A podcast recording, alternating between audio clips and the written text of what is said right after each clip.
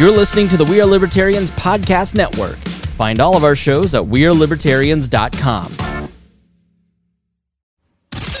right, let's get back to some boring subjects. Understand the risk to our country. Freedom brings people together. You're listening to the We Are Libertarians Network. Learn more at WeareLibertarians.com. Welcome to the Chris Spangle Show. Thank you for joining us today. We are going to see if there are any threads. Somebody turn off your uh, email. Old man Wolgamuth over there. I can tell. I know Yep, who it is. me. I'm killing it now. Yep. My wife blown up. We're going to talk about the various trials and see if there are any threads between Aubrey, Rittenhouse, Kizer, and Maxwell and the Waukesha. I'm so sorry, Wisconsin. Uh, murders, essentially. So stay tuned. We're going to talk a lot about criminal justice reform and trials and uh, these various cultural events. Stay tuned. Warning this show is for adults by semi adults, so the language is sometimes strong and offensive. Uh, I don't know what I said. Uh. Welcome to the Chris Spangle Show. Our goal is to help you sound smarter while talking to your friends. If you struggle to understand politics, we explain it from an independent, libertarian point of view. With all of the irreverence it deserves, we toss out the screaming heads, put people before political parties, and give context to the news to make you think. Now, here's our host, Chris Spangle, a 15 year veteran of politics and media. It's always funny to me when I see on Twitter or run into somebody and they they repeat back the intro to me. Uh, if you heard in the media episode that we did recently, uh, I was introduced basically with that script. It's always funny to me. Um, I I'm excited this week. It is the end of a long year, and to uh, join me today to talk about some of these trials, we have a cast of all stars. First up is Harry Price. How are you? Going good, going good. Um, just you know, long, long week, long two weeks of Isn't uh, it? just yeah, yeah. It just seemed like uh, it, it. It almost feels like uh, you know, um, the the no, November that never ends. It's just not going to end. You know, all, all kinds Yeah. of cool surprises, twists and turns. Well, if I sound slow today, it's from two days of Thanksgiving. I'm I'm just just a, a mess everywhere. Uh, and also here is Reinhold. How are you? I'm doing well. Been up for probably 14 hours, so going good. We're gonna we just ride this train on out. You look like you're about to jump out of a painting and fight the Ghostbusters. They deserved it. and uh, also with us is the lovely Trisha Stewart Mann, Hello, happy Thanksgiving. host of Gingerarchy. Go subscribe to that. And then a co-host on Enemy of My Enemy is Brian Wolgamuth. How are you, Brian? Good, sir. Thanks for having me on today. Absolutely. Uh, he, uh, well, you guys all watched all these different trials, but first I want to say, uh, Harry will be hosting next week. I love, Harry has been doing a great job. Part of his contract renewals is that once a month he's going to host an episode and you, you always pick topics, Harry, that I would never have any remote interest in doing. But when I listen back, uh, I, I always find it interesting. Do you have any, any idea what you are going to be talking about next week? I actually do, and I just realized I went to go grab my notebook that I've been keeping my notes in because, like, if you write it, uh, also the other thing is I tell people you don't have to remember things if you write things down. So you can just remember things that you need for top properly. So I actually have wrote down like a whole schedule. Somebody write things I that down. do. Trisha, take note.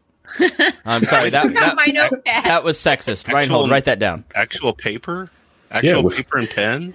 Yes, I mean, physical paper. There's and there's pen. one note I don't understand. This No, right. is foreign to me. I use simple But- note.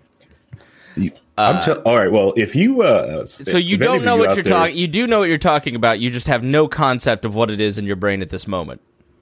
Well, I've got written down an order that I wanted to talk to them on. So right now they're just kind of in my head, but I don't know what order I put them in. I have I have so many shows in my head that I want to do, and the the the pipeline from brain to microphone is is uh, I don't know. When I got COVID, my, something happened to my brain and my Hmm. ability to like think, uh, which I think is showing up on this show. Uh, if you're listening, But yeah, you should drink more uh, drink more black coffee. That'll help. All right. But because the one episode I've been working on that like is really interesting is the one on um, uh, smallpox. Mm. Okay. Not just because it keeps popping up in the news, and so many of us like millennials and you have just have a passing like, oh, it's smallpox. Smallpox. It's just the thing that people keep talking well, about. Well, that is the new conspiracy theory around Bill Gates. Have you heard this? yes. Uh, so for those who for those who don't know, here I copied and pasted this from 4chan just so I could uh, I could have it. But is that any reason why you're talking about it? No, I just think I, the reason I wanted to bring it up is just some people keep bringing up smallpox. This and it's actually the thing I really like. The genesis of it is the smallpox file being found at the uh, that New, the New York laboratory that was Uh-huh. found because it's only supposed to be in two different like smallpox is only supposed to be stored in so in two two places. All in the whole save it for the show. spo- Hold on. So the theory basically that uh, I was given to Tad Western sent this to me and said, "Have you heard about this?" About a week and a half ago, Bill Gates apparently warned of a smallpox attack, and so there's this whole thing called Dark Winter. That's going to be the next conspiracy theory that you're going to hear your uncle uh, at Christmas talk about. So uh, you may you may go look that up. I have no idea. Uh, I have no idea about it. I'm not going to talk about it other than that. But yeah, so next week Harry will be hosting the the show. I will be getting married. So the reason I don't think it's COVID, Brian, that my brain is uh, is uh, slower. It's just the stress. Whoever decided to move twice, plus get COVID, plus uh, have too many jobs, plus get married, plus have a honeymoon. I'm I'm I'm stressed out and ready for a, a relaxing December. Uh, getting, I mean, the whole marriage thing is a part time job just to start with, and then moving on top of that's another top part time job. So now you've got two full time jobs going. I know. And like- we're excited, but we're going down to uh, Panama City with just our immediate families. And uh, and the bride added a few to the guest list, but that's okay. Uh, and a very small wedding on the beach, and we will be uh, saying "I do" on the fourth, and we're very excited. And then a week after that, we're going to go to the Dominican Republic. I hope to get out of the DR with my kidneys intact. I don't know about Reagan. I'm not very good at fighting, Trisha uh, but we'll see. Uh, it's, you, you all right? If you want to uh, talk about inflation, you can go to a resort in the Dominican Republic, all inclusive, meals included, for like hundred and twenty dollars a night. But if you want to get a hotel room in the outer ring of uh, Nashville, it's like two hundred dollars, maybe one hundred and fifty if you want to stay at in a Fleabag motel. Uh, So I, I may not come back from the Dominican if the prices are better. Learn how to fight. Just stay down there. Po- yeah, just you know, po- you could probably afford a podcast down there. Yes. Uh, so, in the event of my demise, I've been reminded by Harry to provide the password list to Harry. Uh, if I pass away, the, the We Are Libertarians empire has grown so significantly. We've got the Brian Nichols region, we've got the Boss Hog region, we've got the Harry Discord region, we've got uh, you know the the Trisha Stewart Mann anarchist uh, plan. We've got the slightly Republican Caleb Franz uh, version. There's so many different kingdoms, and I just ask one thing, Harry, is that when I pass, don't let Jeremiah take over. The boss hog cannot inherit the kingdom. He will just he will ruin it like he did the Doughboy and the wind farms in Newcastle, and you you cannot you cannot let him have it. You've got to fight with everything you have. I know your your your your army is weak, but fight, okay? My army is not weak. We're just, you know, we just don't like to attack, but we have aligned ourselves with uh, Count Nice, and uh, you know, once he starts on the warpath, I'm just gonna, you know, just let him keep going. So, should I disregard the contract you sent last week, Harry? Or is that something Chris doesn't? Are you okay. saying there's a coup while I'm out of the country? just in case? yeah, it's more of an insurance policy. Am I getting am I getting Mike Pence? is, is Kamala gonna, are you going to put me down for a colonoscopy? By the way, Kamala Harris was president for 8 hours and did nothing. Another do nothing president. Uh, she could have changed the system but did not. All right, let's actually get started today and uh, talk about all the different things that uh, are going on in the news. Um, Uh, Harry, this was sort of uh, your suggestion. You wanted to talk about all these different court cases. We've got Ahmaud Arbery, we've got the Kenosha unrest shooting with Kyle Rittenhouse, Chrystul Kizer, which is what I want to bring up when we talk about Rittenhouse, Ghislaine Maxwell, which was your suggestion. You know, trying to reach out to the Pizza Gators, and then uh, the the Waukesha Christmas parade and the bail issue that's uh, gone on there. Where should we start? Why did you want to talk about all these different cases? I wanted to uh, speak of like the different cases. One because uh, one it's it's popular news. Like people are, are talking about these cases. It's it's um and then some people don't have time to watch the trial. They don't have time to sit there and like read any of this. A lot of people who are just these are even close friends of mine. They are just reading the headlines and just want something a quick bite. Like well, I- Talk, talk about the uh, Aubrey case Yeah. and what you heard, or uh, the Rittenhouse case and what you heard at Liberty and Chill. Uh, okay, so like um, this is a close personal friend. He's completely busy. I will say this. I, and I, and I love him to death. And because we and he we just flat out just asked him. Was like, hey, what's going on with you know what do you know about this? You know, no debate. We're not trying to debate anything. We just want to know what the heck is going on. And he clearly just said like, you know, I've just been reading headlines and I just think it's shame that he got off for, you know, shooting three black kids. And it was just, and I'm paraphrasing his, his sentence, of course, but, and it just shocked us, shocked us all at the table. It was like, okay, all right, we're to have to calmly help our friend. And, you know, and, but since we have a friendship, a kinship with each other, and we, we was able to talk through this, not have this roaring debate and yelling at each other, like, okay, you know, here's this stuff like that. Now, Wait, he was only reason that yelling we- at you from a place of ignorance? That can no, he was not yelling at a place of ignorance. He was he did have base opinions on a base of ignorance. And once he realized that he was coming from a place of ignorance, because we even debated about, well, what do we call a good source to know about this article? And we're like, cool, how about the court records? What? We could just pull out everything that was supplied as evidence and the transcript from the court case, because we can actually access all that information because it is public record and people have already gone there, pulled it out, and put it on the internet. So Yeah, I mean, today I'm just pulling straight from Wikipedia, which has, you know, pretty balanced information on all these different subjects and gives you a breakdown and gives you sources and links. You know, you really just have to go read the Wikipedia page for this stuff. You, you know, the uh, obviously the the issues with media abound, but do we want to start with the media? And uh, I mean, there there was very little coverage. I mean, Brian, you kind of followed a lot of this. There seemed to be a tremendous amount of coverage on Rittenhouse a very small amount of coverage on Aubrey. Yep. Uh, no coverage of Maxwell, and then the the SUV killing, as the Washington Post put it.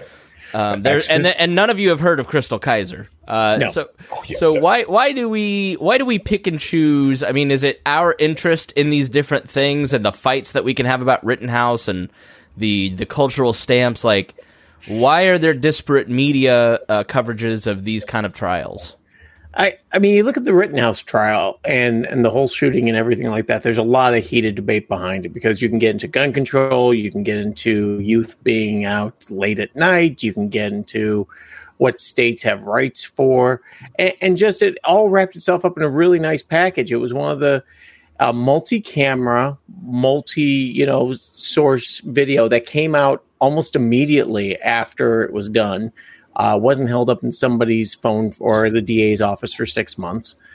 And it just immediately caught everyone's attention, especially with the riots going on and everything like that. So everybody had a narrative and understood it. And that's why I think it resonated with the rest of the country. Now, the Arbery case was completely different because, well, you know, it took one local, local Well- well- releasing. well, that nobody knew. I mean, you had heard about it. We had seen it because we're news junkies, but it wasn't Mm-hmm. until one of the guy, the videographer, is going to jail for murder.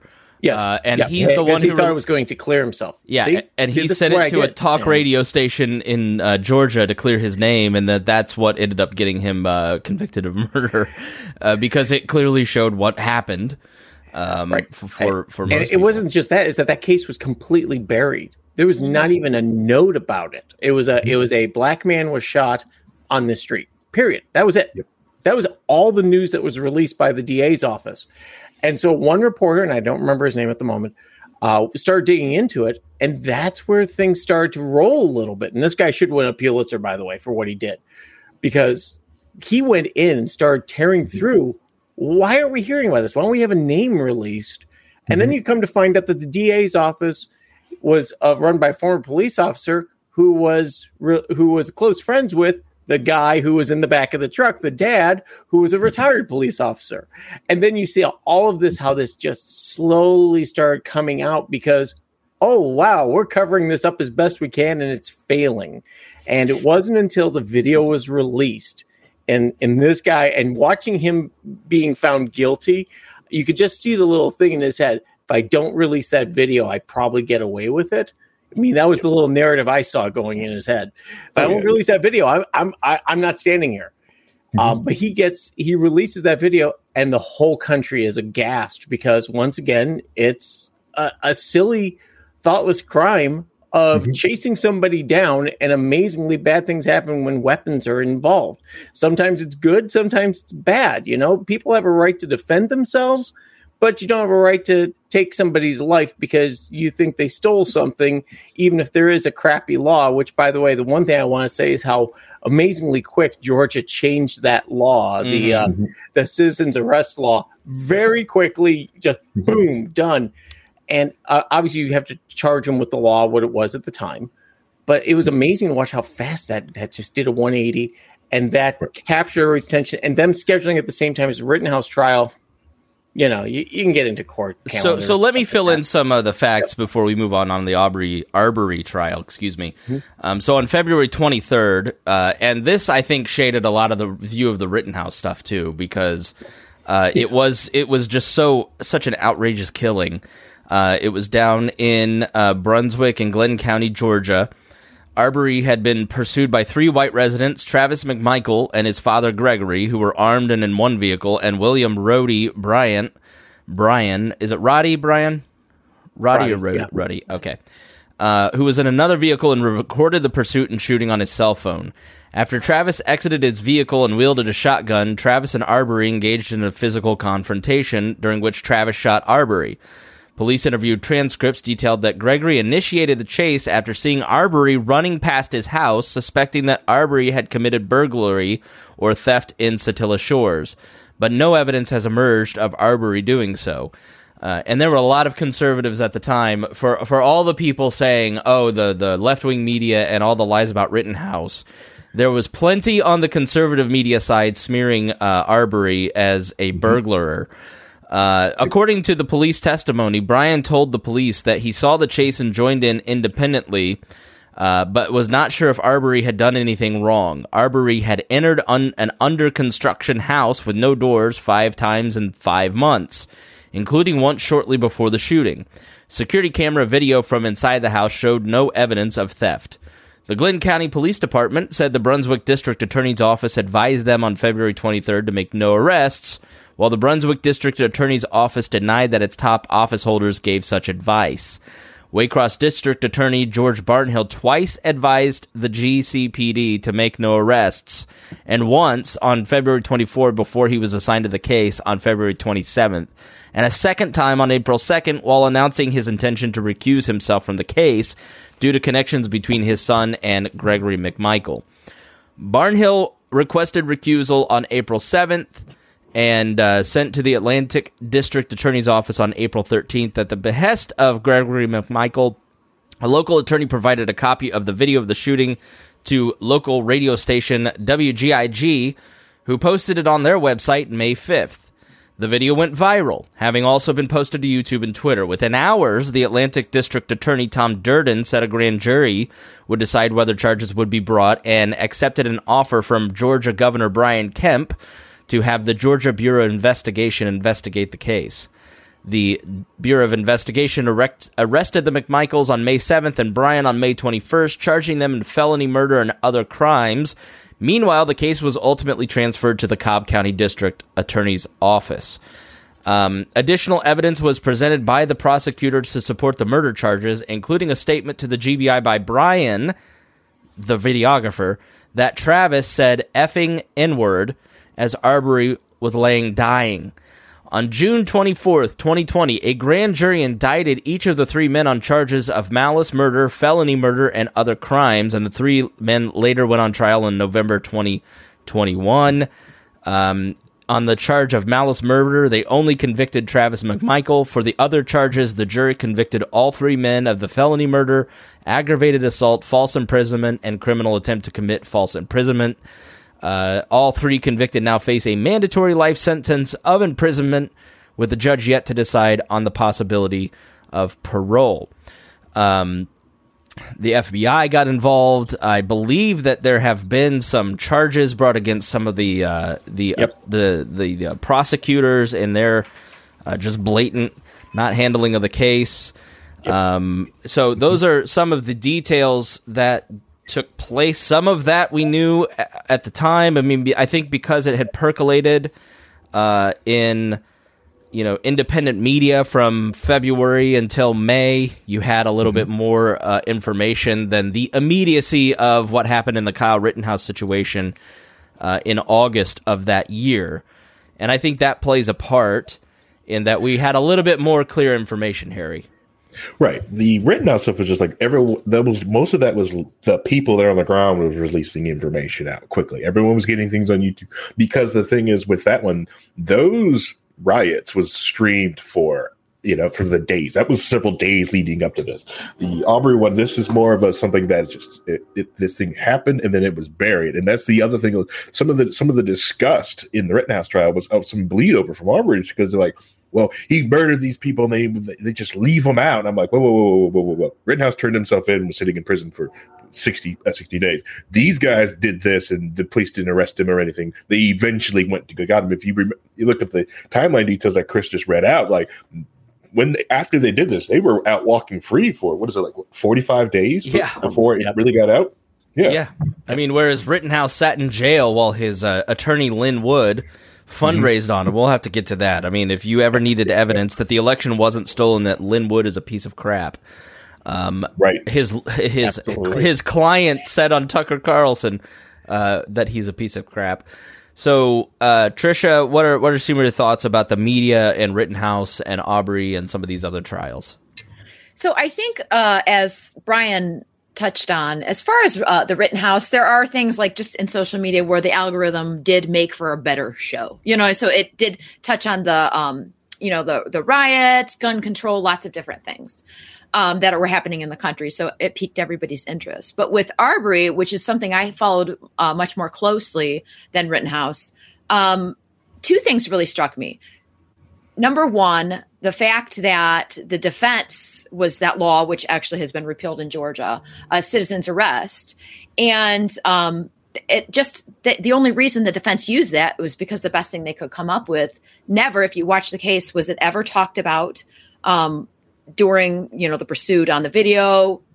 Travis admitted that he never had done, you know, had said that you're under arrest, anything like that.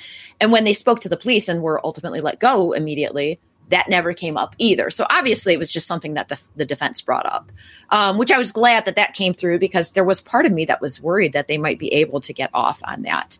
Um, the second thing is, and I suppose it's just something I was thinking about watching defense. The way he spoke reminded me of some kind of 1950s segregation movie. Yeah.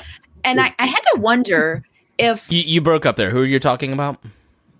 so I was talking about the defense attorney in the Arbery case. Uh, the way he spoke to the jury was, I would be offended if I was on that jury. Like, you know, you know, he's dirty, he's gross, and there was just lots of like. What was the long toenail? I mean, which was just straight out of a Sambo cartoon. and dirty toe. Yeah, he said with his long legs and dirty toenails when he was walking around there. Um, but and there was other words that weren't quite as disgusting as that. That I just thought, you know, why would you why would you try to identify with these people? Obviously, it was a mostly white jury, which also made me nervous because if he thought that that might you know work on them, maybe it would. yeah, I gotta, I gotta stick up for my friends down in Georgia. I mean, I saw uh, uh, widely. I mean, on conservative podcasts that talked about this, uh, liberal. I mean, oh, well, it's just a mostly white jury in Georgia. Of course, those racists down there are going to let him off. And there, that kind of smacks of like 1950s Yeah. bigotry too. Like Right. assuming that all white people in Georgia who are going to let murderers off. I mean, I get, I get why people kind of think that, but I mean, uh, it, it, it's Well, it's kind of struck but- me as a bad analysis. There, there's one Yeah, more we- thing though. If if I could just, if can you imagine this scenario? If say it was a white guy jogging through maybe an urban, mostly black neighborhood, Oh, yeah. and a bunch of black guys in a truck had a gun, said you know like called him a you know pejorative or whatever for a white person, clear person. and then di- and do you think Mountain that the Dew, police baby. would have let them go if they would have explained, you know, we think this guy's been you know committing crimes in the neighborhood? I do not think that that would have happened. Yeah, Harry, go ahead. Oh, so it's like I was just going to one thing I was going to add is like because anyone who like follows anything about like uh, like the South and understands that the South has kicked out most of the races. The, the all the races have moved into the Pacific Northwest. Fight me on that. Fight me. They moved to They're in-. Pacific They're in Idaho. I'll tell you. In Wash, yes, Idaho, Washington, and, and Oregon. The rural part is there. Fight me. I'll tell. I'll show you. I got. I got. I got the documents. I got the receipts. Just I can show beware. Anybody walking around Washington that looks like this, be careful. Part of the Bundy militia, right? yeah. you, you know the funny thing is this in the in the Arbery trial, they kept excu- the defense kept on excusing black jurors, and the judge mm-hmm. called it out. Said, "I can't stop them legally. They're coming up with other reasons, but it's pretty obvious." So yeah, it was pretty terrible how this was set up, but Yeah. they had to have. I mean, this was a well-funded case. This was a well-funded defense. This wasn't just two yokels down the street picking it up. So they had to have some sort of evidence that you know from the jurors that were picked and stuff like that. That if they went old school 1950s, you know, to kill a mockingbird type of thing, that they were going to go ahead and get a, at least a hung jury. And I think that was Mhm. probably what they were hoping for is a hung jury. Then they can go back and plead it out.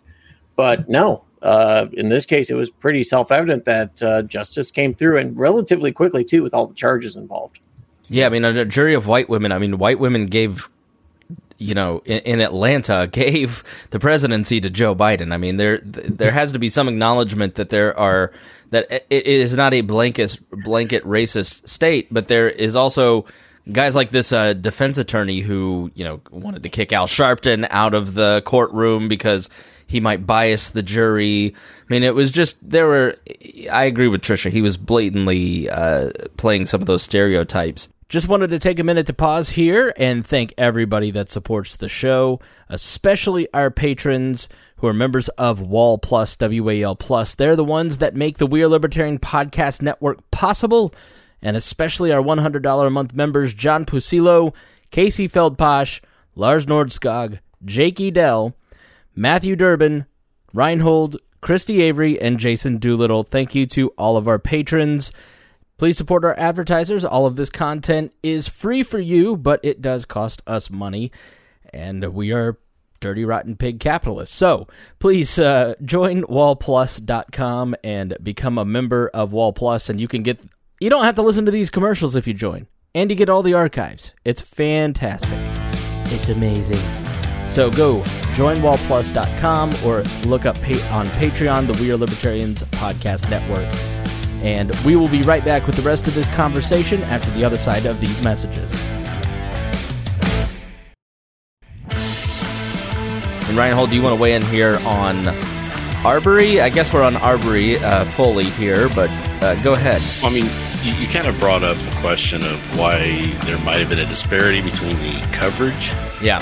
between some of these cases, and the simple fact is, is that you got a lot of coverage on the cases that were clearly able to divide people along political lines. Uh, there are people who are invested in this who want to create division. There's also a question. There was yeah, there was also a question with the Rittenhouse stuff. This Arbery case was clear from the Pretty beginning. clear-cut, yeah. yeah. Yeah, the the Rittenhouse case was was uh, not clear cut, not open and shut. There were a lot of issues legally that had to be dealt with, um, and you know the the, ju- the jury figured out, um, listened to the evidence, and they came to their conclusion. Uh, Arbery case was. We talk about it being pretty obvious, clear cut, but I remember when they first arrested the guys that there were people on libertarian boards were telling me that all these guys are going to get off because they didn't do anything wrong. Vigilantism is okay. it was clearly self defense. It was self defense. Yeah. Right. Self defense, yeah. When you were trying to chase him down with the truck and then get out with your Yeah, he reached for, pointed the, he reached for his gun. Yeah, so let's give a little more information here on um, exactly what happened in the in the moments. Kind of take it down to the zoom down into the moment here. So the video recorded by Bryan using his cell phone shows uh, he follows Arbery jogging down the neighborhood road. Uh, he's on the left side of the road when he encounters a white pickup truck that had stopped in the right lane. Gregory McMichael is standing in the truck bed while Travis uh, stands behind the driver's door with a shotgun. Uh, Bryan's vehicle comes to a stop behind Arbery and the pickup truck. As Arbery approaches the pickup truck, shouting can be heard. Arbery then crosses from the left side of the road to the right side of the road and runs around the passenger side of the truck. After passing the trunk's front, Arbery turns left. Meanwhile, Travis is holding a shotgun, approaches Arbery at the trunk's fr- front. The confrontation between Arbery and Travis is uh, momentarily blocked. Several moments of the video report that the audio of the first gunshot seems to be heard before Arbery and Travis struggle with each other. Some media accounts first reported a struggle and then the mentions of the gunshot, but that was not true.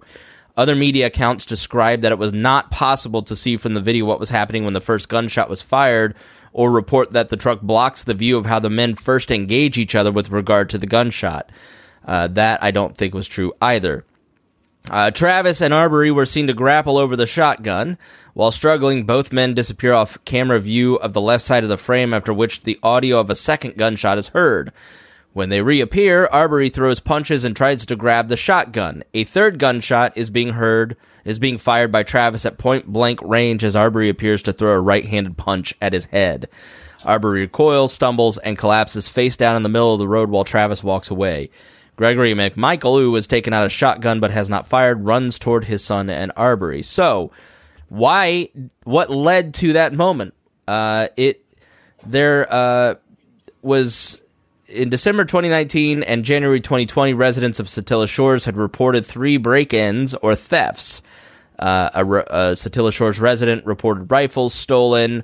Uh, on February 20, uh, February 11, 2020, Travis called 911 to report a slender, six foot tall black man with short hair, wearing red shorts and a white shirt, who was trespassing on the site of a house under construction. He said, I've never seen this guy in the neighborhood. The dispatcher asked whether Travis was okay, and he said, Yeah, it just startled me.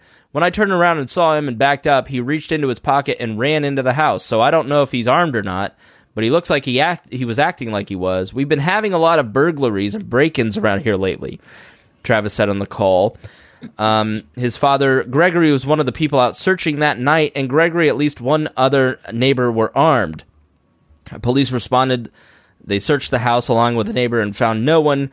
However, a surveillance video from that evening showed a man who looked like Arbery briefly walking in and out of the house. Certainly not a crime. We grew up in a neighborhood that was being built. My family and I often walked around to like snoop in those houses and see the progress. Um, so they there's cameras uh, in, in- across the street, and uh, they basically see um, him jogging. I mean, Arbery was out jogging and was curious, but to to the McMichaels, he was the guy who was the robber, and it was up to them to uh, play cop and go out and arrest the man who was uh, running down the street. Um, so, in a second call beginning at 114, the male caller said, I'm out here at Satilla Shores. There's a black male running down the street. 911, uh, the 911 dispatcher asked, Where at Satilla Shores? The caller replied, I don't know what street we're on. Stop, watch that. Stop, damn it, stop. So, he's trying to basically citizens arrest him. Um, so, McMichael said he was a witness when the cops showed up, and uh, they, they they basically were out playing vigilante, trying to stop a person that they thought was the robber, and they assumed that it was Arbery. Um, so they put themselves into a situation where they were armed. The person that they thought, I mean, from Arbery's perspective, he's being chased by two guys in a truck. You're in Georgia. You're black being chased by two white guys that are armed. Not, I mean, I defended Georgia, but there's also not a defense for Georgia and uh, their history. Uh, and so y- y- he's assumed to be guilty by these vigilantes who are trying to citizens arrest him, uh, and he's running from them, running from them, and then finally like turns back to try and fight when he knows he's going to be overtaken, and uh, it, it, it this doesn't strike me as self defense. So Harry, we'll start with you. What is self defense? Because Rittenhouse, the Kizer case, and this case that we will be talking about today, these are self defense cases. So let's define what self defense is. All right. First off, Aubrey case is uh, uh, Arbery was acting in self defense. Okay, Right. All right, all right. He was acting in self defense. Uh, You you don't get to create the situation where you have to defend yourself. Like if Correct, your yeah, intent is to go and, and like show up with a gun and put it in somebody's face and then they try to take your gun or, or shoot you back, you've created the situation. I mean, Yeah, self defense. Yeah, self defense is like you're sitting there, you're binding your, you know, you're basically not provoking, you're not, you know, being aggressive. You are simply, you have the privilege of be, uh, of, of be able to claim self defense. Now, if you're provoking, shoving, pushing, getting into other people's faces, you are p- causing provocation. You know, you are, you know, you're, you you becoming a provocateur. You're like, you know, you're trying to like, you're you're you're making the situation happen. I see the situation. I used to see the situation a lot when I was doing MMA, and these MMA guys would go around into bars, basically provoking. you mean like a guy uh, running around yelling the N word and shoot me at, at a guy with an AR 15? Right. Yeah. Yeah. He. Yeah. He. Yeah. Doing stuff like that, you can almost, you know, like lose, kind of lose the privilege of self defense, and that's what like this whole thing was. Is uh, not to say like just like the racist co- connotation of just being chased down by somebody in trucks. I'm just like usually being chased down in the truck. This could be a rival gang. This could be anything. You know. You know. Shoot. Like you know. It could have just been like a like as we get ready to talk about uh, the Maxwell show. This could have been sex traffickers, human traffickers. I would be booking it too. You know. Get the heck out of there. It doesn't matter how well trained you are in Brazilian jiu jitsu, like our friend Remzo Martinez, Trisha. If you're being chased down by men in a truck and they're yelling, stop, stop, and they've got shotguns and they're like acting like, I mean, there isn't anybody who's going to fear for their life in that moment. I, I think it's really strange that it was assumed, and some people, like Dennis said in the beginning, um, it was assumed that he should stop and give them time. Uh, If there's people chasing you and you're afraid for your life, you don't have to stop. You, I wouldn't. I don't. If a bunch of men were chasing me, I would not stop. Now I would be armed, and which goes to, uh, I wonder if you know, Arbery had been armed, if this whole thing would have been different, which he had every right to be. But um, yeah, Yeah, it's because just a weird idea that you just have to stop for some people with a gun and a truck that are chasing you when you're on foot. It's weird. I mean, the the uh, the question that I was going to ask that was really insightful and smart uh, to Brian has es- has escaped me, uh, and he's taking a phone call anyways. So, Reinhold, you're shaking your head through all of this. Uh, what do you want to say? No, you just made some comments about another case, and they're kind of not exactly accurate. So We'll take your trash takes here in a moment. Uh, D- Reinhold Reinhold is sad that he missed uh, the Rittenhouse discussion last week, and he's he's he's hiding his thoughts from the group because we all disagree with him. We think, but he won't say because he doesn't want to be outcast, and we, we're not going to cast you out for having bad opinions. It's the the shirts that you wear that we can't take. Uh, actually, Being so abusive. wrong with red? I know I love pretty Dennis. basic color. Damn communist. I I like your your red commie shirt. Christmassy. It is actually very festive with your green screen and your red shirt. Man, use green screen. Yeah. Dennis, like what what in terms of self defense, what is like how do you view self defense? Like when is it appropriate? When can you engage in it? Well, there's a couple things we need to I discuss first. Are we talking about the legal definition of state of self defense or what we think it should be? Because every state has its own little rules around what self defense is, how when you can use it, when you can use deadly force, when you can't use deadly force. They have a thing. Um, a lot of states have proportionality laws that you have to only respond in por- proportional. You can't you can't do deadly force if you're not being attacked with deadly force. Right. Like you come up and it looks like you're going to hit me and punch me in the face. I can't blow your face off. Right? Yes. Right, Harry? Usually right. No, it depends on which state you're in. Uh, yeah. and situation. It- And- because and it there's, if you they're- show okay. up with five dudes and punch me in the face, yeah, I can Yeah. start blasting. it's it's the it's the the self defense is convincing a jury that you have a rational belief that your life is in danger. Right? So the question then becomes what causes that? And there's all kinds of other things too, especially with Wisconsin. There were a lot of little um, there were exceptions to exceptions to exceptions to exceptions inside of that law that were on trial. So it wasn't, like I said, as clear cut as a lot of people wanted it to be. And that's based because most people wanted it to be clear cut one way or the other. I, talking I, I forget the Definitely was term that they used in the Rittenhouse trial, but the prosecution was basically saying, like, if you are a chaos voyeur, or what was the phrase that maybe one of you guys know? Provocateur. Per, Yeah. it, it basically like you were a, a chaos tourist. I think was what this, mm-hmm. something involved tourism. You know, Rittenhouse showed up, and then he was armed by his friend. He was there as a tourist. You can't claim self defense if you're in a dangerous environment with a weapon. Bad things can happen, so therefore it wasn't self defense. No, the, the the thing is, is that did he create any of those incidents? Did he create the dangers? And when you walk around, you, when you, when he was there just defending the property, everything was fine. It's when he left the property and started walking around blocks away, and he was pointing his gun at people, which you know you're not supposed to do. Now he said he was doing it as a joke, but I think anybody who knows anything about guns knows that you don't point your gun at people unless you mean to kill them, and it can provoke a response. Uh, you, you joked about the guy who said, you know, the N word at the guy with the 15 with the AR-15. The reason why he said that was because the guy with the AR-15 had pointed his gun at a girl, and he stepped in between them and started cussing the guy out, saying, "You want to shoot somebody? Shoot me!" And then calling him the N word and all kinds of other stuff because he was mad.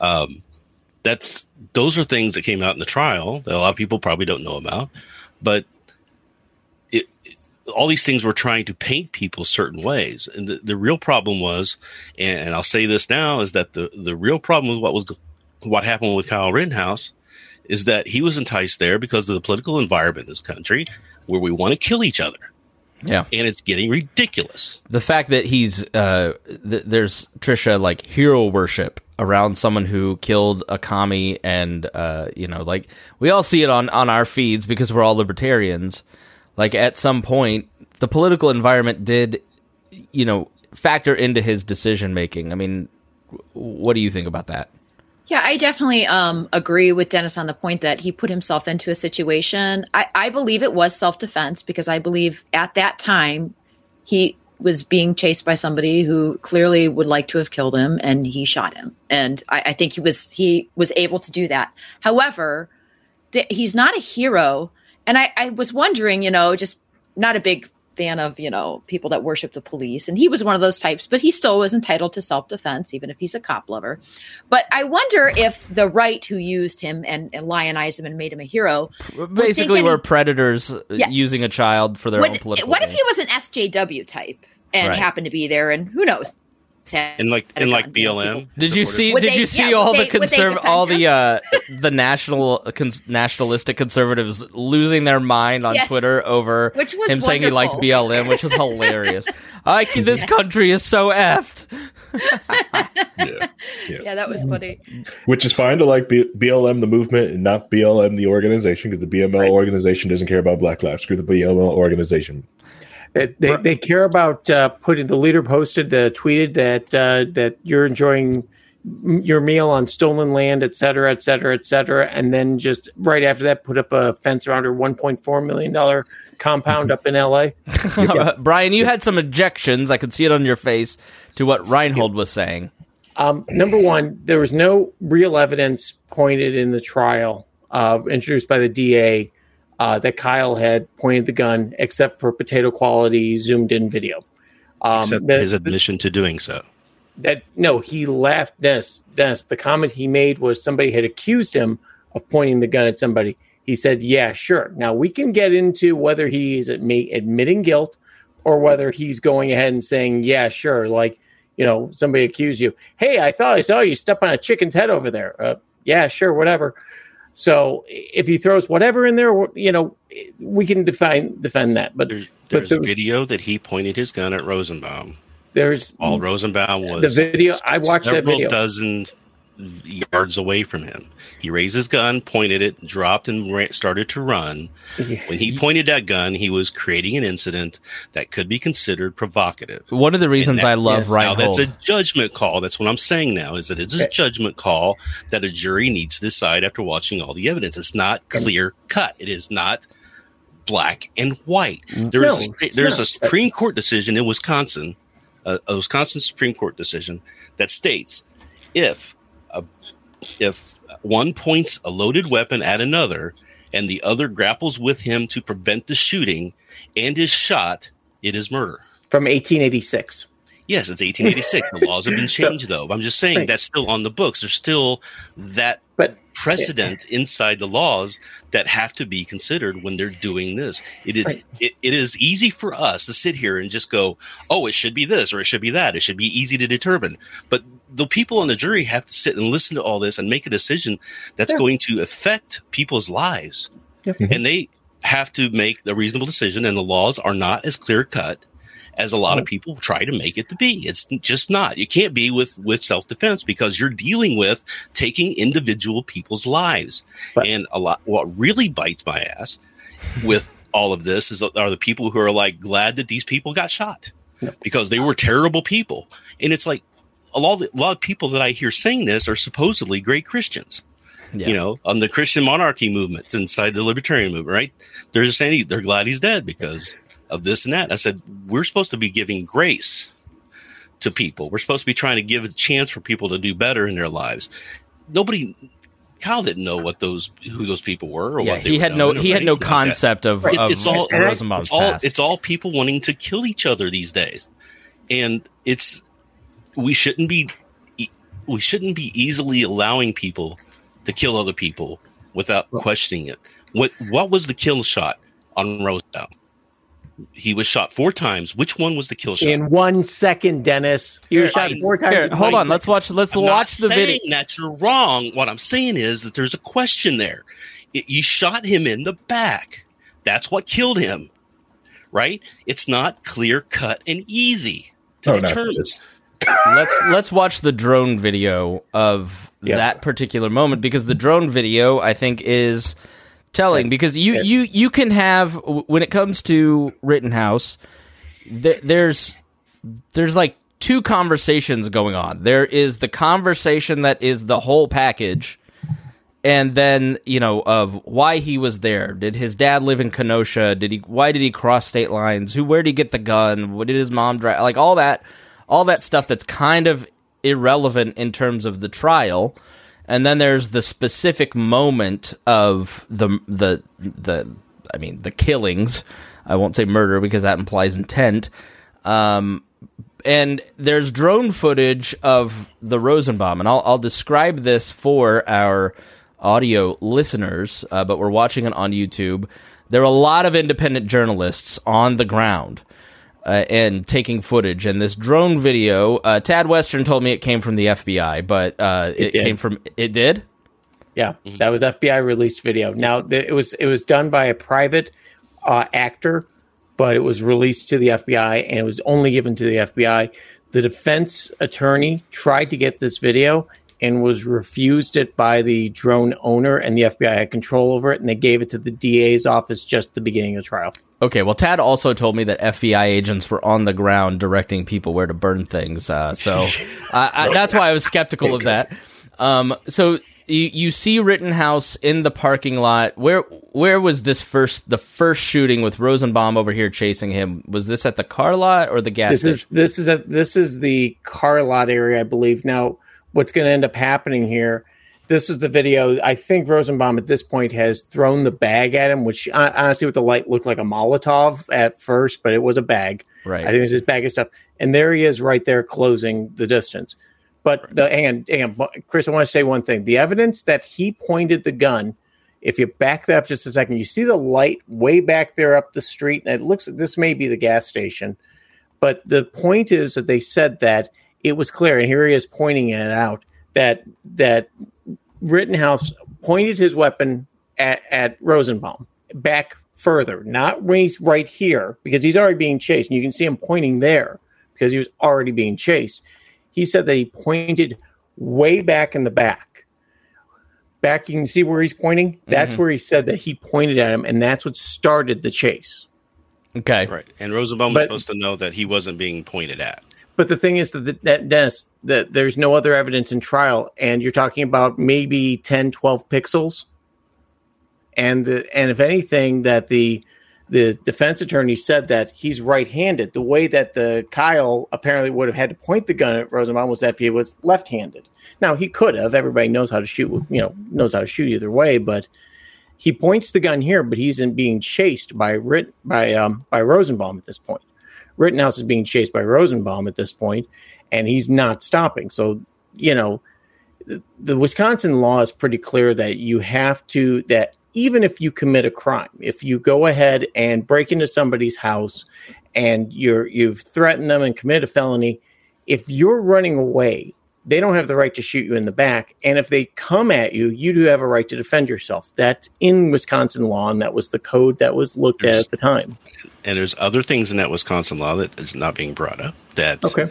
if you're the provocateur, and if they can Right. prove that you're a provocateur, you have to then, because normally you don't have to give give way, right? You have it's it's you have a, a duty to flee, which is what he's doing. I think. I think running through a parking lot with a crazy guy chasing him.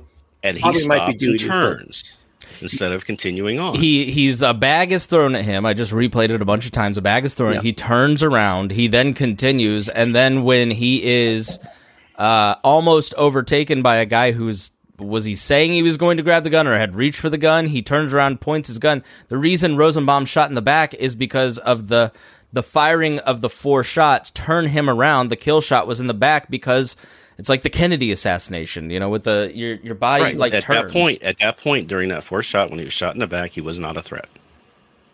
Dennis, Okay, are, are you talking I about one second? What are you talking I about? understand, Brian. I'm not saying that he was wrong to do so. I'm what, just saying what it's kind of logic? It, clear uh, well, you just shoot three po- three shots. He's he's neutralized, and then run, uh, he did that later. So he had the capability when he blew up the guy's bicep.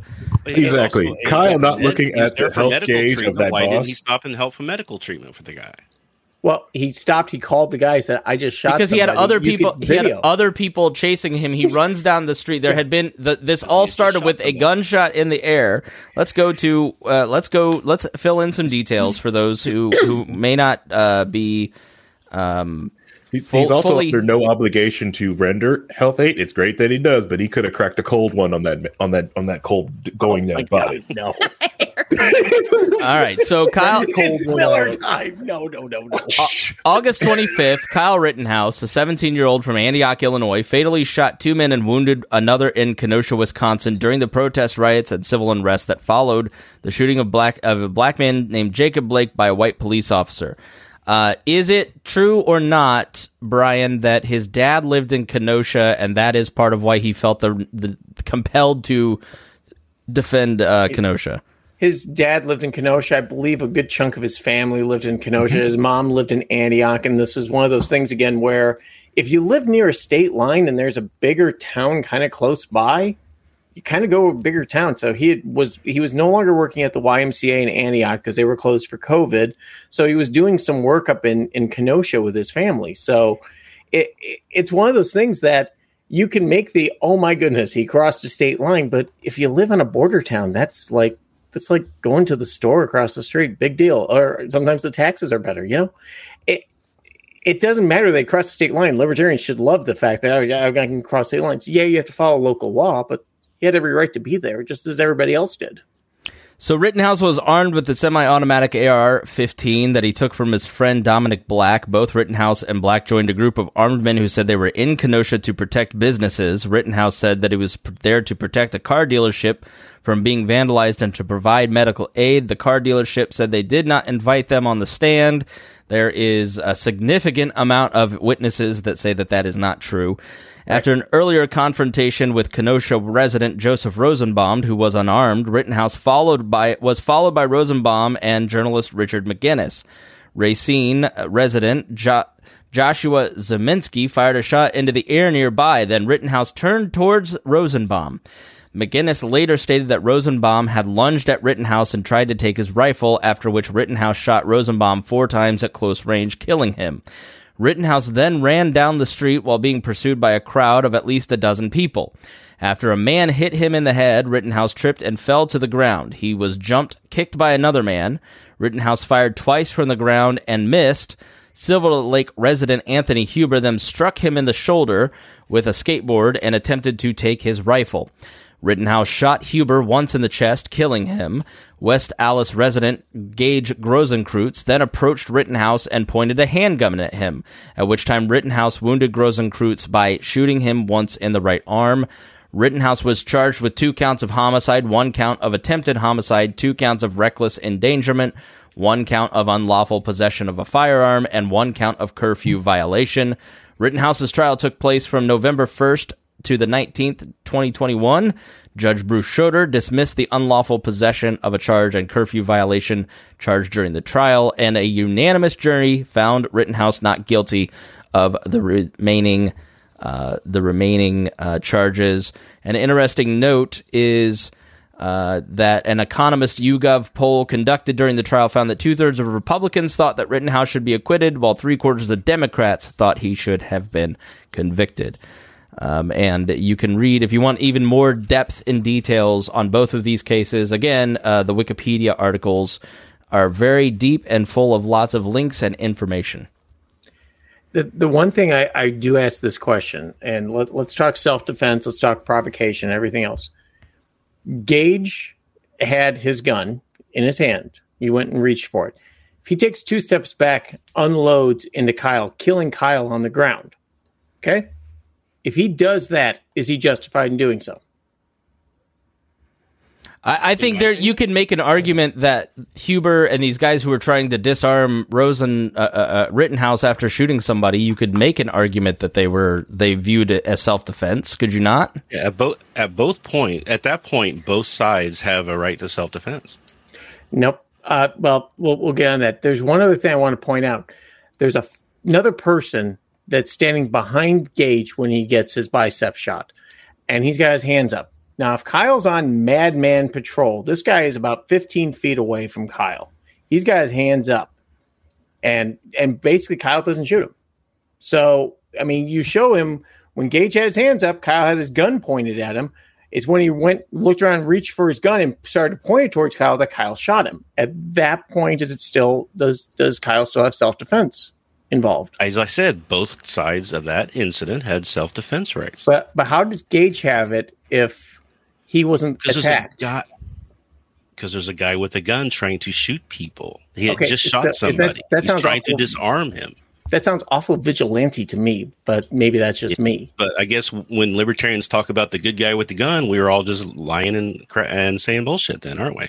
Uh, no, we're not because okay, so uh, an active shooter just killed somebody. Somebody right. he's going to try and neutralize the threat. He was I a threat at that point. What Dennis is saying, if it was the first shot, it would be different, but this would have been after there was already a shooting. Yeah, I think if if Gaige had been standing next to um, Rosenbaum when he was shot and saw that, you'd have you'd be 100 percent correct, Dennis. You would be, but this is two minutes later down the road chasing the guy, and, and so at that point, he's disengaged from the initial melee. He's still it. a threat. He had okay, just, so everybody knows he had just killed somebody. He could be going and trying to kill other people. You don't know what's going on. He's still got his gun raised, but not pointed at anybody at that point. But he's still got it in his hands, but and he, he's doing the right thing. He's in self defense mode at that point. See, it doesn't have to be one side or the other on this crap. Right, no, we both- did that. Right, no, no, no. Stop, stop, stop, stop. They said on he said on the trial that he had no idea he shot this other person. They just saw they just saw him running. That's why they went hurt. after him. Hurt, yeah. Because people were saying he just shot this guy. So that's what the let's people were chase saying. down this guy. guy. He's just shot somebody. Uh, okay, I'm sorry. Is is that if somebody says I just saw this guy kill somebody, let's go get him? That sounds like a mob action to me. That doesn't sound like justice. That doesn't sound like anything. It sounds like a mob chasing some kid down the street. Mm-hmm. And what, I, what, I what if the kid? That if, the next time the good guy with the gun stops somebody from doing a shooting, like a school shooting or something, would, if they're not actively shooting somebody at that point, they can't do anything. That's He what you're said shooting, not shitting. But the, all right, but the, but it just shows also the complication of using your weapon to defend yourself in like in an active shooter position. You just can't just shoot somebody or attack somebody just because you heard gunshots and you see someone out with a weapon. If you did do that, you would also still be in the wrong. The thing is that he's disengaged. It's judgment he's- calls. It's, All of right, these it's a are judgment call. calls. And- Correct, and- correct. What I've always but said. we're telling you that all your judgment judgment might be a little askew He, he here. didn't We're- shoot him when he Oh, threw the. I'm the he- wrong one. he I didn't- got it. He you didn't. guys think that it's No. clear cut, and I'm the wrong one because I'm questioning. well, there's Right, plenty, there's plenty of people in the comments hold, who, the who, who agree with you. Yeah, I yeah. There there. I, okay, Well, I got one guy in the chat who won't even spell my name right, who's calling me a liberal. So I mean, Well, that's it's just the that's way it something goes. that's- Just you to I know what I'm going to get that's here. Question the the things. malice No, fans gonna no, malice. the, the main, the worst thing about the trial was the prosecutor. The prosecutor, because if he did, like, if if Rittenhouse didn't have two million dollars, that dude, if he had a public defender, dude's in jail. Yeah. dude's mm-hmm. would be sitting in jail right now. Done. Okay, that's the this the like no should have went to trial. Yes, it should have been like that, and the prosecutor shouldn't have acted like this and did this because yeah, public defender. Well, Ri- Rittenhouse is prosecutor should have asked for a, a right type of charge. What he asked for was overreaching, and he should never have asked for that. Right. Uh, Yeah. if he had asked He for should also lesser know the of just law. reckless endangerment, he probably had a chance. Before we move on to, uh, you know, uh, before we move on, uh, does any libertarian want to take Dion's comment here? How did he have the right to be there if he was out past curfew? Trisha, Uh, you know, personally, I believe that that uh, curfew laws um, are victimless law. Uh, there- there's a victimless crime if you commit that law. So anybody had the right to be out if they weren't aggressing on somebody or their property. However, there is a point that Dion makes here. There were a lot of people that had curfew charges, um, other small charges that did destroy property that were out at this. So perhaps they should have just, you know, drove there with an AR and walked around and then they wouldn't have any charges.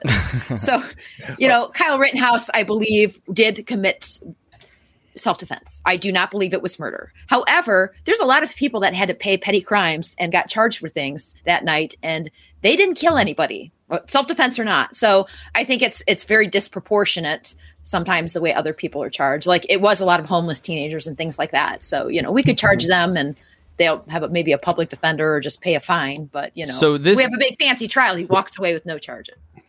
This, this brings us to uh, a case of disproportionate. Who's talking? Is that Harry? It was that was me. Like, yeah, yeah, yeah. Uh, well, yeah, he can self Yeah, you can be outside per curfew and still get self defense. Just like if you can cross the imaginary line of the United States, come inside the country, supposedly illegal, even though it's an imaginary line, and still claim self defense because someone tries to rape and or attack you when you make it into Texas. Yeah, you won't hear can. you won't hear many libertarians making the argument that he crossed state lines because we don't believe in, in lines And, and he, then- he can own a gun Correct. And too, curfew or and- borrow it. Correct. Um, now, the the Chrystul Kizer case is in Kenosha, Washington, and it points out a lot of the imbalances and disparities that uh, m- many of us who want criminal justice reform and a more fair and equitable uh, criminal justice system. Uh, it- th- this points out a lot of it. So, in uh, at 17, Chrystul Kizer was uh, uh, arrested for the alleged murder of Randall Philip Volar III, claiming sex trafficking and abuse.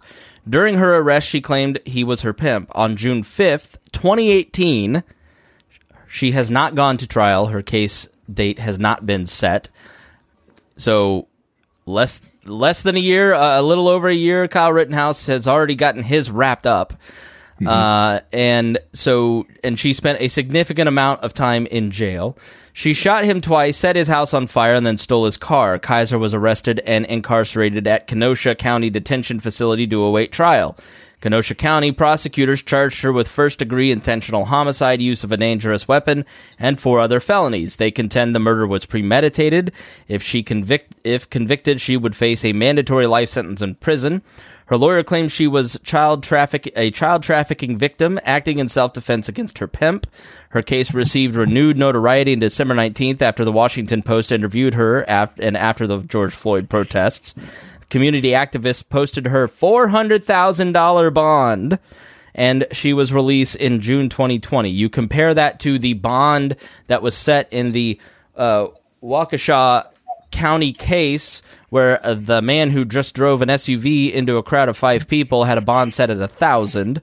Um, Well, so the the trial date is not set. Now, uh, the details, like in the other two cases that we've discussed today, matter in what de- what describes self defense, and uh, w- we'll unpack this after we give you some of these details. Uh, Volar was a 34 year old man, and they met on Backpage when she was 16. She posted to the site after a referral from a girl she knew, and stated she needed money for food and school notebooks. He was first the first person to contact her when she joined the site. She lived with him and alleged that he sexually abused her regularly and sometimes the, filmed the abuse for over a year. Kizer alleged that he began trafficking her using Backpage and took the money that she was paid, meaning he prostituted her through the website, if uh, you don't understand the updated language of trafficking. Volar was previously arrested in 2017 after a 15 year old black girl reported him to the police for giving her drugs and threatening to kill her. He was charged with t- child enticement using a computer to facilitate a child sex crime and a second degree sexual assault of a child. Volar was released the same day and he had to pay no bail and was told he would receive a court summons. The Post reported that court records demonstrated that the police had evidence that Volar was abusing multiple underage black girls and there was video evidence of the abuse. Records also showed that the prosecutor's office received the evidence 12 days before Volar was killed and three months after his arrest. It is not uncommon for uh, those who commit uh, sexual and domestic abuse get out on no bail, which leaves their victims incredibly vulnerable. Uh, because they are now facing consequences, and narcissistic abusers tend to really hate that. Kizer killed Volar on June 5, 2018, by shooting him in the head. Kizer admitted to taking an Uber from Milwaukee to the deceased residence, shooting him because she had gotten upset and was she was tired of him touching her, and then starting a fire at the residence before departing in the deceased's car. A neighbor called 911 to report the fire at Volar's home. Police found and identified his burned body and showed bullets in his head. His, his car was abandoned in Milwaukee, and the police found a receipt in the vehicle and traced it to Kizer and was arrested at her boyfriend's home in Milwaukee. Now, she was incarcerated in the Kenosha County Detention Facility, and Bell was set at $1 million because the concept of bail, the concept of bail is what how dangerous uh, are you to uh, those that you are how dangerous are you to the community and what is your flight risk? Chrystul Kizer does not sound like as much of a flight risk as her abuser or danger to her community. And uh, and so that's that's the the bail conversation because bail reform is something that as we are seeing in the Kizer case here, $1 million for Chrystul Kizer sounds obscene. Uh, and bail reform is at the heart of the Waukesha Christmas parade attack because he it, it's a city that has tried bail reform and he got out so much easier uh, because of the bail reform. So how do you evaluate that risk? How do you where do you set that bail? That's a conversation that plays into both of these uh, things that we could talk about now or at a few in a future episode. But something to keep in mind. Um, now, uh, the lead prosecutor stated that the murder was premeditated. The prosecution agreed that Volar was an abuser, but further stated that Kizer planned to steal his car as indicated by being armed with the gun, and that she downloaded a police scanner app the day of the shooting. Uh, in her first press interview, Kizer disputed the initial police statement to the Post and said she killed Volar in self defense because he had her pinned down and was attempting to sexually assault her. Her Lawyers plan to argue an affirmative defense, a Wisconsin state law that allows one to be acquitted of all charges if a crime was committed by someone being sex trafficked. There are no known cases where the affirmative defense has been used in an offense involving a violent crime, just in defensive maneuvers. Uh, the judge ruled that Chrystul did not have access to the affirmative defense law for trafficking victims. So obviously, there are two, uh, like these other two cases. There's the environment surrounding the facts surrounding the entirety of the case, and then there is the moment of self defense. Reactions to that story. Uh, Harry, what are your thoughts on it? My knee jerk first reaction to this story was good for her. The- right. It's sort of like when you hear that Rosenbaum is a serial child molester, and you're just like, yeah, he couldn't yeah, have known like that, but I'm not going to feel sorry for him. well, I don't know. He, we also don't know if he had a raging boner when he was chasing him down. But uh, the thing is, um, the when it comes to crimes, like yeah, until like we get a lot because they keep pushing this trial back and all around, which is like awful. This, this trial should have happened. This woman's life is on pause. It has been on pause for five. But you know why? It, and and it, it's because one Kenosha case, he had access to a ton of money for a lawyer, Mm-hmm. and she has public defenders. Probably not now because there has been fundraising, but this Good. shows you this like it's not that public defenders aren't skilled. They they No. process they deal with cases more than anyone else. But they don't have time. You're going to get 10 to 20 hours with the public defender. Where imagine how many hours the the lawyer representing Rosenhaus or Rittenhouse or whatever uh, how many hours he was able to spend on that case. You don't have the same level of hours spent trying to parse things out, making motions, trying to follow up with things. You're lucky if you're going to get a call back in two weeks. Uh, versus a guy who's basically in your living room living with you trying to get you off and that's that's where there's been a huge movement across the country to fund uh, fund more public defenders. Uh, I am all for that. One of the legitimate functions of government is this particular function and making sure that justice is met. And it's an issue of inequality when you we have uh, wildly underfunded the public defender system across the country. In most counties, you take a county like Brown County, a small rural county, they don't have public offenders. They give a low income stipend to local lawyers to act as public defenders, and you get the same result. Um, and and it's uh, it's a real problem. Um, If I, I you're never going to really hear me advocating for uh, an increase in government spending, but this is going to be the rare exception, Harry. Yeah, yeah. Well, it's it's a whole argument when somebody was like, you know, universal healthcare, cool. How does universal lawyering? How is that working out for everybody? Right. Can we fix that first? Let's fix this first. but yeah, it- it's yeah. This woman's life has been on pause for about five years. Well, you want to know what was? Be- sorry, but you know what was before the public defender system? They would draft lawyers and say it was their civic duty to represent these people, and they would not get paid. And so lawyers claimed basically that it was takings that the state can't force you to work all these hours for free. Uh, and so that's how the public defender system was set up. And uh, there was a uh, Supreme Court case that said you can't just steal hours from lawyers Right. and claim. Can you imagine it's a civic Abdul talking about that? Yeah, It's like, oh man, the heck was I? lawyers have been stealing me from for two years, so I'm happy Yeah. to to steal from them. But I, I get it; they, you should be paid for your skill. But you go ahead. Oh yeah, Harry. oh yeah, completely pay for your skill. You know. Um, almost forgot where I was. Yeah. So uh, all right. So this woman's life has been on pause for five years. Like the third time starting this argument. Um, there's a lot to be discovered on this whole case and be put out because there's you know there's some that are out there, but the one thing we, I really want to know about this case is uh, the the events leading up to the event because the whole like, well, she downloaded the police scanner, she did all the premeditated. What if she was planning on just stealing the damn card to get some money to get away from this person, or just to scare him to get away from this person? Because uh, most traffickers, right?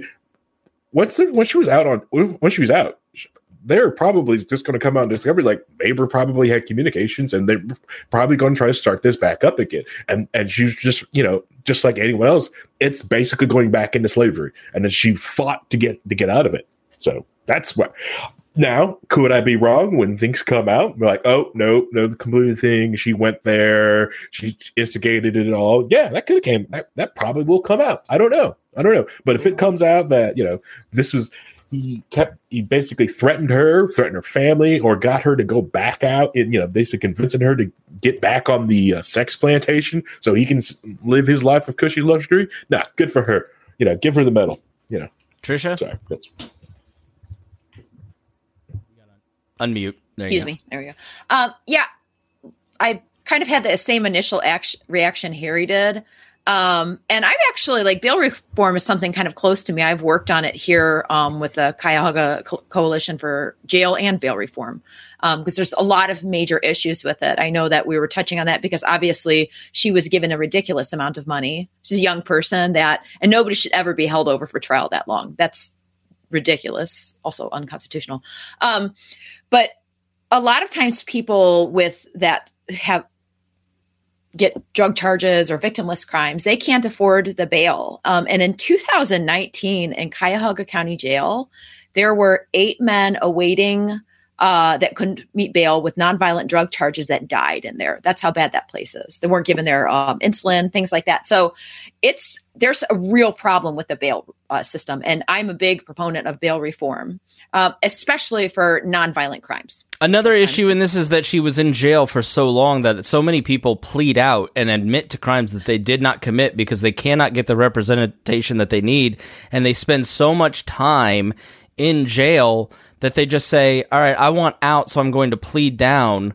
And admit to this crime so I can get out of jail instead of waiting for my trial because they can't get a speedy trial.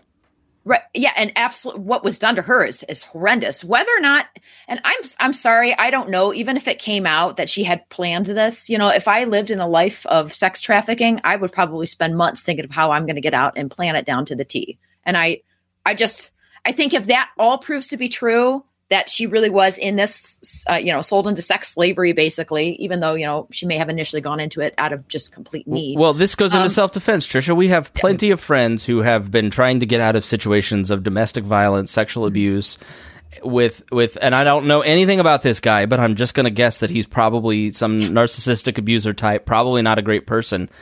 The the system does not protect women like that. And, and oftentimes you you take like the uh the Zac, what was the NFL player this week who his his wife or girlfriend basically had to film uh, an, a camera of him uh, pointed it in the house. He's slamming her through the table, calling her all kinds of names. That's not the first time that that's happened. The reason that it's probably being filmed is that she's gone to the police or she's gone to friends and family. Nobody's helping her doing anything. So, what a point when you're trapped in that cycle does it? Be, does the cycle become a, a weapon? And you're you're using self defense, Trisha. Zac Stacy, thank you, Dion. I do I do believe that that is self defense. I if you have to plan so, to kill somebody because otherwise they're going to eventually kill you or they won't let you go, they're you know holding you hostage basically. I think that's self defense. Now I don't know what the law is going to say about it in that case, but I know you spoke about something about sex trafficking, trafficking, how they passed a new law about that in Wisconsin. It- it's it's a it's under coercion, and that is the the act specifically calls out a victim of a violation of uh, sex trafficking laws and things like that has an affirmative defense for any offense committed as a direct result of the violation of those sex trafficking laws, without regard to whether anyone was prosecuted or convicted of that violation. So if she's got proof. Now, Dennis, this is going to be one of those fuzzy ones. I'm probably going to agree with you. Someone's going to have to sit down and interpret this mm-hmm. of whether she can say that, you know, heat at the moment, I think all of us are probably like, yeah, this is this is a clear open and shut case. If she if he's standing in the room and she's got a gun and she knows what's coming, boom. Hmm. She drove up there. You know, I still kind of agree with you, Trish. You know, she had no way of getting out of this. You know, it's it's fantasy land to think, well, you know, she could have just taken an Uber to Chicago, then hopped on a plane to Gosh, California. call the police. yeah, just All right, call the I'm going. so they'll let him know. I'm going to play the the role of the listener who has posted the meme of Rittenhouse being a hero, and I saw plenty of conservatives when I posted about this in the comment thread saying this wasn't self defense, lock her up forever. Meanwhile, they're like super pro Rittenhouse. So all these conservatives who the second that it's a poor black woman, Yeah. they just weirdly have a different opinion. Um, So strange. I don't know how that. I know. Yeah. The the reality is, uh, I mean, okay, if this is self defense and she's trying to get out of this abusive cycle, what's to stop? Uh, let's say Reagan and I have a really rough period, and uh, I'm being a real jerk, and she just claims it's self defense and kills me, and and then uh, Harry accidentally lets Jeremiah take over the Wall Empire. Like what?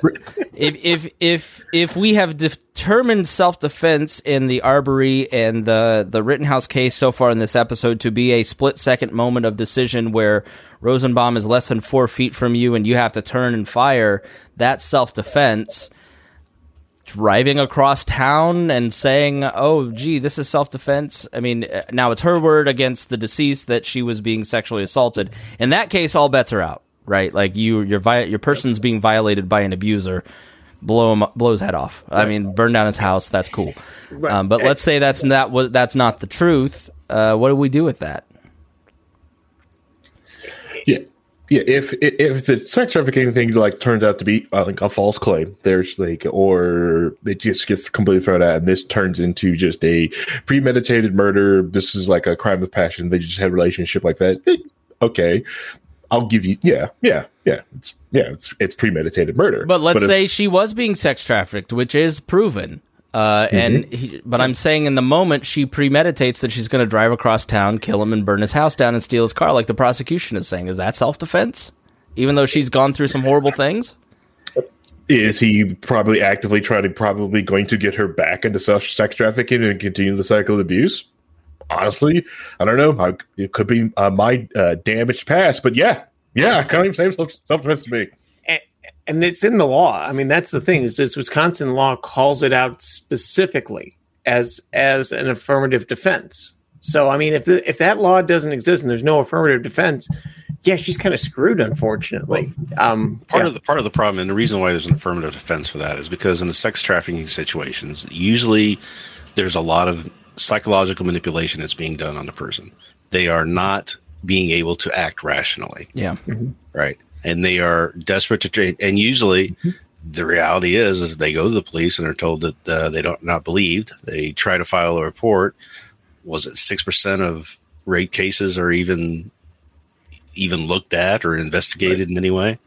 Um, and those are just the ones that are that are people go to report. Most women don't even report them anymore uh, because of that. So she's probably in a you know someone in that situation who's been psychologically traumatized, who is scared to walk out her door, uh, can't say no to the person. I mean, I mean that was the case with you know pimps and and prostitutes. That's probably where that came from. That law. So so there you go. I mean, you gotta you've got to look at that situation. I don't know in this specific case if that's the case or not. I mean, that's something that's going to have to be investigated and, and find out. But what really I don't understand is that you're saying that she's been sitting there for five years waiting for this to go to court. Um, you're supposed to have a speedy trial in this country, Yeah. and there should be they should be forcing their hand on that. The unconstitutionality of being in jail that long, uh, especially someone who is uh, claiming to be a victim of sex trafficking and being held against her will, right? I mean, you're holding her against her will uh, for the punishment of that, and it doesn't make any sense. I mean, the guy who ran over the people in the parade earlier in the year, he had had a, a reckless endangerment uh, arrest uh, last summer, I think it was, and was it six months later? He demands uh, re- early release uh, out of jail because he wasn't getting a speedy trial. That was six months, and they reduce his bond to five hundred dollars and let him out. Yeah, so d- a couple details. So if you haven't heard, on November 21st, uh, around 4:30, a, for- a red Ford Escape SUV driven at about 40 miles per hour broke through barricades and drove through the annual Christmas parade in Waukesha, Wisconsin. One police officer banged on the hood of the SUV in an attempt to get the driver to stop. Another officer fired his gun to stop the vehicle. The parade was being live streamed, sadly. Two eyewitnesses told reporters that the driver did not stop initially and all they could hear was people screaming. Uh, he rammed in. Five people were killed. 48 others were injured. Uh, they were identified as four women, one man. Hospitals admitted 28 people. Nine were in critical condition. Uh, the number of injuries is now 62. The fatalities has increased to six after an eight year old child died at the hospital. 17 more were children among the wounded. Prosecutors said a total of 13 children remain hospitalized. The ages ranged from 8 to 81 in terms of those. In, uh, now, David Edward Brooks Jr. is a man with an extensive criminal record. He had been arrested 21 days prior to the Waukesha attack for hitting his ex girlfriend with the same SUV during a domestic dispute. The charges against him for that case included a second degree recklessly endangering safety with domestic abuse assessments, a felony, as well as a disorderly conduct with domestic abuse assessments, misdemeanor battery with domestic abuse assessments, and obstructing an officer. He posted $1,000 bail on November 23rd, two days before the Waukesha attack, and was released. Brooks also has a warrant for a sex crime in Nevada. Brooks was arrested the night of the attack, soon after telling a Waukesha resident that he was homeless and was waiting for an Uber. The man was unaware of the events that had occurred and let Brooks into his home. Brooks had been charged with five counts of first degree intentional homicide following the death of a victim. Brooks's bond was set at $5 million and he remains in custody. This, they have no motive for the attack, uh, but they believe he acted alone and did not know anyone at the parade. It was not a terrorist attack. Uh, they're uh, investigating whether Brooks had been fleeing from a nearby domestic disturbance when encountering the parade, and it was accidental that he committed these murders. Um, so that's where uh, some bond, some critics of this, to say that this is where bond reform has gone wrong. Um, you know, Dion made a comment here. Uh, so it's not about the law; it's about the financial situation. I know Dion Curry, my co-host from the Pat Down, well enough to know that he is a democratic socialist on which we argue about many things and believes that the entire financial system of the country needs to be reformed to help people who are disadvantaged uh, have more equality in terms of finances compared to to the wealthy. A noble goal, um, but how do we how do we assess that? Like if it, the, these are uh, uh, uh, some of the the people that we have talked about, specifically Chrystul Kizer, are poor people you know and why are they poor? Why is this girl being sex why is she turning to sex trafficking? If you eliminate some of those ills wouldn't you get more justice if we have and now my first initial reaction is you start decriminalizing and reducing the drug war if not canceling it altogether let's start there because then you alleviate an incredible amount of pressure on the criminal justice system. And as Harry points out, you can't test a rape kit, but drugs less than 24 hours return back results. Uh, bad results in most of the cases, and bad results, and lock those people yeah. up. If you, I guarantee, uh, Darrell Edwards. If you go back, Darrell Edward Brooks Jr. If you go back in his past, it starts with a continuing spiral of uh, criminality, and it probably starts with a drug charge. Um, it, and this is my main criticism of Joe Biden. You probably you had Trump prime the well for criminal justice reform. A lot of Republicans, at least in the the majority of the public, would support criminal justice reform. You could have been a transformative president in reversing the stuff that you put in place, and instead, uh, you're only going to enrich road construction crews in your presidency. Reinhold, what do you say to that? Well, I think it's kind of. Uh Pollyanna to think that the Republicans who are primed for uh, no, Republican politicians. if they were going to support it with Democrat president, it was you, never. Ryan Lindsay made the same president. retort back to me. Republicans, uh, politicians are a lagging indicator. They support what the majority of their people support, what their what the public supports. You have the public and, that wants to see action on a lot of these things, right? And therefore, and how, how, how does the politicians ever, will follow? That's that's bull because there's there's things that have there's 60 70% of this country is pro legalization of marijuana. We still have states where it's illegal. Yeah. I can't Indiana is one of those states.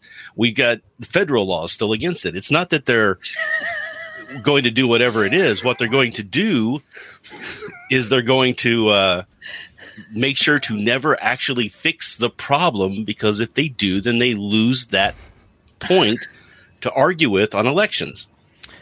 We have uh, Miss Pat. we have Miss Pat weighing in. Fuck y'all, little dicks, guys. And I'm okay with that. And then Joshua Joshua Joshua Smith uh, disagreeing with both my background and Reinhold. Oh, I could give a. now Dion says, yeah. Dion says it's only a problem if you're poor. Is my point. The law is supposed to be for everyone, but the justice system is for the wealthy, and we completely, unequivocally, yeah, all yeah, agree on yeah, that. Yep. Because the laws only apply is not applied equally either. Right. You know, you could say, but it's not. You know, if if I'm wealthy and my son goes to jail, um, you know, gets arrested with I don't know some coke in his pocket or whatever, he's mm-hmm. probably going to be home with a great lawyer tomorrow. If some guy. You know, gets arrested with maybe he has crack in his pocket, he's going to go home. He's going to lose his job. He's not going to go back to his family. He's not going to be able to get a job. He's not going to be able to get a lawyer. So it just starts mm-hmm. this cycle, uh, yep. you know, that yep. just, it, it, it, never stops. And like you said, yep. Chris, that guy's probably, his life probably started like that. Go ahead, Brian. I was going to say the, the one great thing that's happening though, Trish, like you said about not being able to get a job and things like that. The great thing is the, the, the mass, the great resignation that's happening right now is breaking down those barriers for those people that have drug felonies and things like that. So all of a sudden now people are so desperate they're willing to go ahead and put that aside. But mm-hmm. Dion's 100% correct. But and also I'm going to say Reinhold's correct on this. The laws in a lot of cases are so ridiculously large and conflicting that you've got to have a good attorney or at least someone with some coherent thought to be able to try to format a defense against this mass amount of laws that's out there. So mm-hmm. you kind of have to sit there and go through this.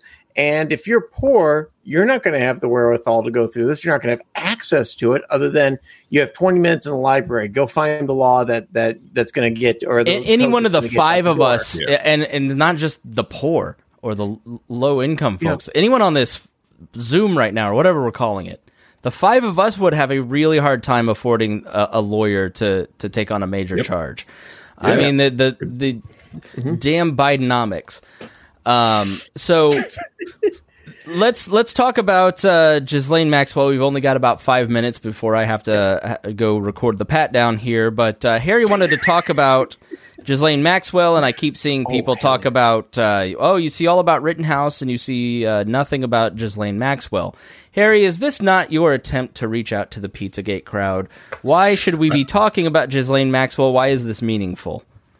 Uh, first off, you, you you forget about the sub hidden basement at the. Oh no, no, no! I'm not trying to reach out to Pizzagate people. They're if they're still on Pizzagate, Hey. they're out there. They're out there. Pizza Gator people too. They're out there one in the crappy, right you know, yeah, they're out there Right buying on. crappy moisturizer, trying to keep their red hair. All right. So, anyways, uh,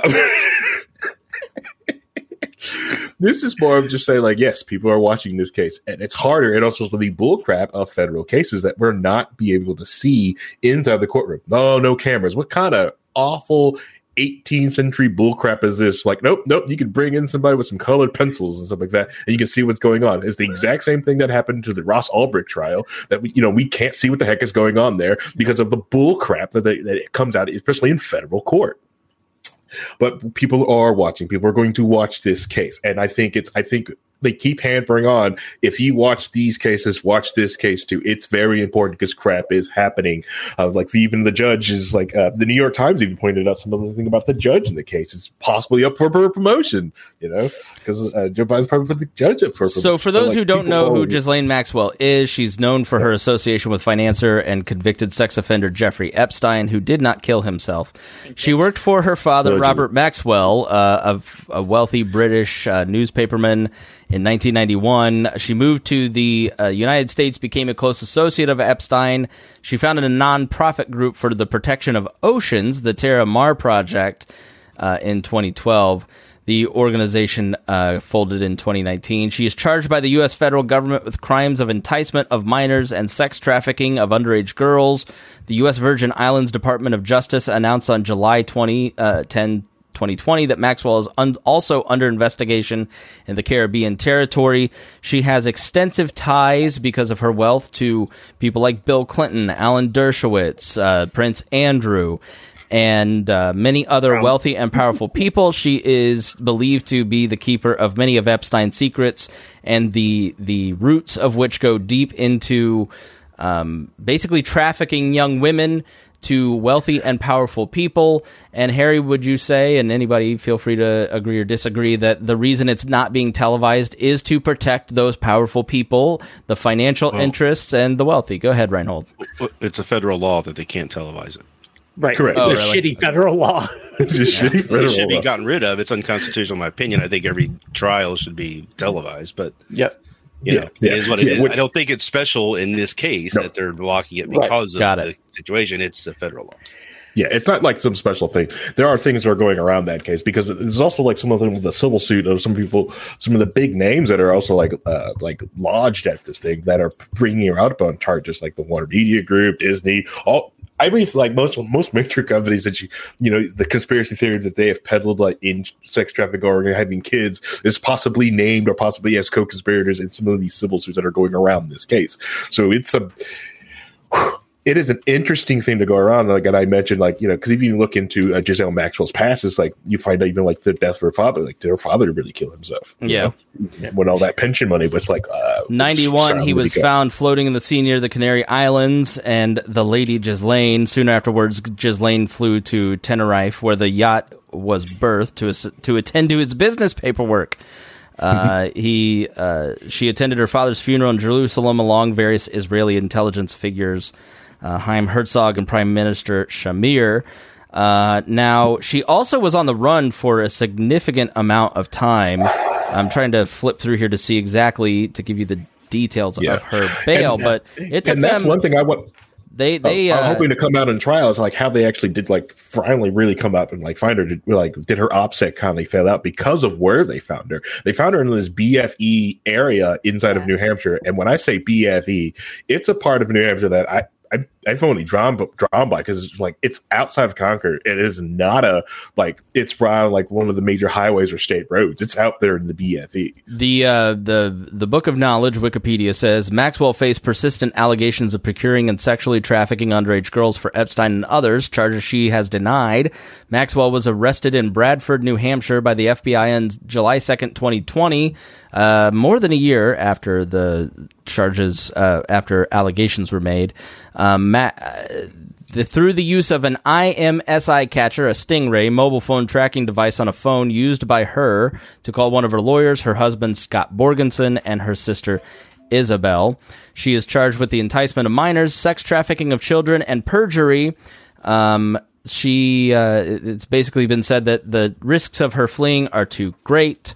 Um, the uh, the they have charged her with six federal crimes, uh, including Bail, enticement like of minors. $500? Yeah. Right. Yeah. So I don't think that she got any bail here. I'm No, scanning she's quick. been remanded, surprisingly. But her Yeah. defense is going to be that she was a victim of Epstein's ma- uh, malevolence and controlling personality. Yeah. Well, So more she's than If that's the case, that's the case. She should be doing what everybody thought she should be doing, and that is cooperating and turning over names. Now, if she's she doesn't still- do that, then she can't still be a victim of somebody who's dead now. right.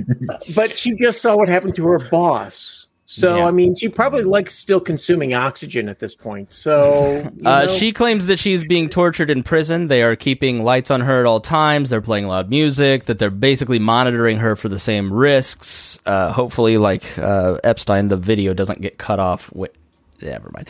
All right. Well, we got to go. I've got to make a 12 o'clock appointment. I wish we could give you all time to wrap up. It's been a great conversation. Thank you to Harry and Reinhold and Brian and Trisha for the great conversation. Thank you to all of our listeners and viewers. We appreciate it. Thank you uh, for everyone that's wished me well on the wedding. Uh, Harry will be in next Saturday for me, and then uh, we'll be uh, posting sporadically through the month of December uh, various podcast episodes as we uh, as I get married, go on my honeymoon, and all that good stuff. So, oh, Dion says I have another hour. I have not seen the text messages, so thank you. Uh, let's go around the room. You just ruined. You just ruined him getting out of here. You could just let it go, and he, and he could have got a, an hour lunch break. Thank you, uh, Joshua. Uh, yeah, uh, it's 12 Texas time. Ah, okay. All right. So, uh, with that, Mm, mm, mm. Now we Now- know the real brains I'll, behind the I'll go first. Eliminate time zones. right. Yeah. Everybody go on GMT. Very We libertarian. all have the same time, and we UTC. nonsense. All right. Tie it all in a, tie it all, you from doing that. tie it all in No, a we're little. going to do one time zone, but UTC. No, this Greenwich Mean Time. No, UTC time. Sorry. All right. Sorry. Tie it all in a little bow. Let's start with Harry. Go ahead. All right. So I, I will say this: nobody, no one is any under any obligation to follow any of these trials. You are under none. Yours is not life, liberty, and the watching every case that happens. None. If you don't want to follow any of this, you don't want to do this, you want to turn your sports on and go have sports, go ahead, do that. Just don't peddle fake news and just read the articles and just keep going. Don't do that. Okay. If you're not going to follow, don't give your opinion. Just say, hey, I don't follow the case. What if the I have no idea news is on. Peddling fake news? well, I, I plan on doing a low key episode about that. Is the uh, the whole idea of like uh, like perfectly honest? I, I'm under the belief that um, CNN made Rittenhouse. Them gaslighting everybody about Blake is brought the riots around him and, and created Rittenhouse. A lot of these things. So I'm sorry, the media gaslights people and and and things happen. And you know, it's. All right, I was going to bring. You know, I've got a whole show that I've got notes about talking about this. You just little watch. Save it for the air. it. Oh, yeah, that's probably like when you work on things, you just gotta like have it there, ready, ready on the go. But it's like I said, it's just don't if you be a word and just take in opinion. Like if it's it's the idea, don't have if you're not following it, you don't have any hard details. Don't dig your heels in the ground. if someone goes like, "Hey, I heard this," all right, where'd you hear this from? Okay, let me listen to it. Be open minded if you're not following it. Digging your heels in just because you've heard from, you know, Joe Blow that this thing is going to happen. Or like, well, come on, come on, you're not following it. And, and if you And like check in, that- check in too. Like the the mom driving him to the rally thing persisted until roughly the last week of the trial. Like Mm-hmm. you know, but I saw people repeating that. It's like I repeated it at certain points. Like, and then you'd like watch the trial, get the facts. Like, don't have a strong opinion unless you check in after a trial and kind of figure out what's going on. and, And be willing to change your strong opinion. Yeah. because Correct. fact may change, and that's Correct. You should. Oh, and you know, I live. Th- th- listen, there's a there's a strong concept in Chinese culture and Asian cultures. You know, it's saving face because people and we don't have that here. Where if you were wrong five years ago, you were forever tarnished, as opposed to mm-hmm. allowing people to update their opinions based on information. And I think that's one thing that we can all practice is like, all right, I'll, I'll show you a little grace if you were wrong, but don't be persistently wrong and dig in your heels that you are wrong all the time. Yeah. You know? Yeah, and saving face is a detriment to Chinese society. It is a detriment to the to to the CCP. Um, I will say the CCP, um, especially when I mentioned China. Remember, I mentioned when I say that I mentioned the CCP government because the CCP is not China. Okay, that is very also like those. Remember, the CCP is not China. It's one party rule. They took over. It's a coup attempt. CCP is not China. Yeah, but the whole saving face thing is like. By the way, I it's see. Wolf Wolf Warrior diplomacy everywhere since you talked about it here a few Oh months my ago. god. Yeah, like I said, didn't coin the term, but like, yeah, it's you. You see it once you see it and recognize it. Someone puts it up to your face. You see it, and you can even. And um, the other thing that's going to come up too is like the whole um, because of the whole uh, U.S.'s uh, diplomatic stance. I'm going to start. Stop me here in a bit. Is the uh, U.S.'s uh, stance with China doing this whole kind of uh, repro- reciprocity? You know, All right, if that's you're not going to give us X, No, you, we're not going to get X from you, which is I feel is a completely dangerous road to go on. I understand the benefits from it, but I feel it's very dangerous. But that's me. All right, Trisha Stewart, final thoughts. Yes, mine aren't going to be about the Communist uh, Party in China. um, number one, this is the most important thing of this whole episode. I think it's Ghislaine Maxwell. Anyways, Fuck her. no. Um, along the same lines, you You can know, I- barely get my patrons' names right, let alone I know this. some pro- prostitution ho- lady or whatever. I think you called Rittenhouse him Rosen Rosenhouse. Baum, yeah. Ritten- Listen, since I had COVID in September, my like I said at the top, my brain has not been the same. I'm fumbling everywhere. Um so yeah i'm kind of interested to see what happens at least what information we get from that trial.